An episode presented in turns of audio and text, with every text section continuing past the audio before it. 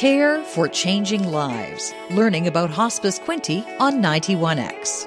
I'm Paul from Hospice Quinte.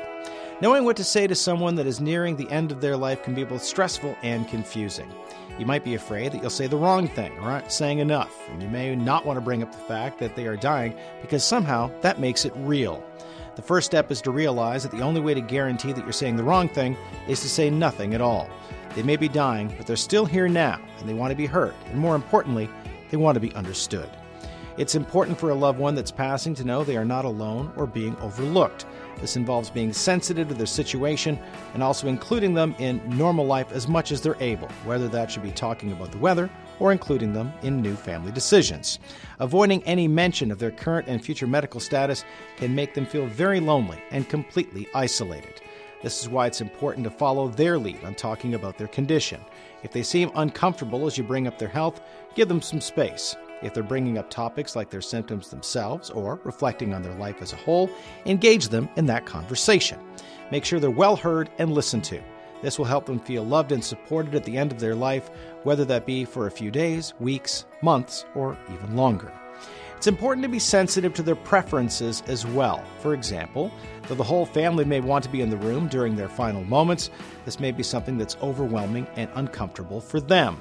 Physical touch can also be a powerful tool for communication when words cannot or do not come, but be sensitive to if the patient may not be comfortable with physical touch at that time. Last few moments of a person's life are very powerful. They can also be difficult for those who are in the room. Be sensitive to their needs and be aware of how they may act and also react. The circle of care gets smaller sometimes as we approach the end, and that means each person's contribution becomes more and more important. The care team can only be truly effective if everyone is on the same page. Clearing up grudges, wrongdoings, and regrets is helpful for both the bereaved and the dying. Forgiveness can bring peace to both parties, whether or not it's reciprocated at that time. Saying goodbye, thank you, and I love you frequently can bring comfort and closure as well. This will prevent the pain and regret if a loved one dies before you had the chance to say any of those things. But always keep in mind that you are there for them and not the other way around. It is their needs that should guide you. And by keeping that in mind, you'll be more likely to steer clear of any last-minute gestures or words that may come from a place of self-doubt instead of selflessness. You may be afraid to mention that they're going to die soon because you don't want to hinder or somehow cause depression during their last moments. However, it's important that you recognize they are nearing the end of their life. This will show your loved one that you're going to be okay without them and give you an opportunity to ask if they have any last wishes at the same time. It's actually recommended that in their last few moments, they hear from a loved one that it's okay for them to go and that you will be okay without them. It's time for honesty and for caring.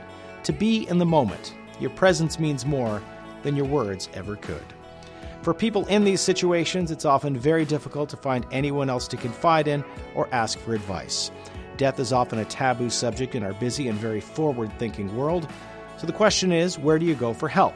Well, these conversations are just a small sample of the ones that occur in Hospice Quinte's Caregiver Support Group. We hold them every first and third Wednesday afternoon of each month. These conversations also happen with our visiting volunteers as they provide support to patients and their families, and we've also started a monthly support group for them as well. The help and support you need are out there. You just have to reach for it, and Hospice Quinte can help. Learn more by visiting hospice quinte dot c a and listen for new information each week at this time on Alternative Radio ninety-one X.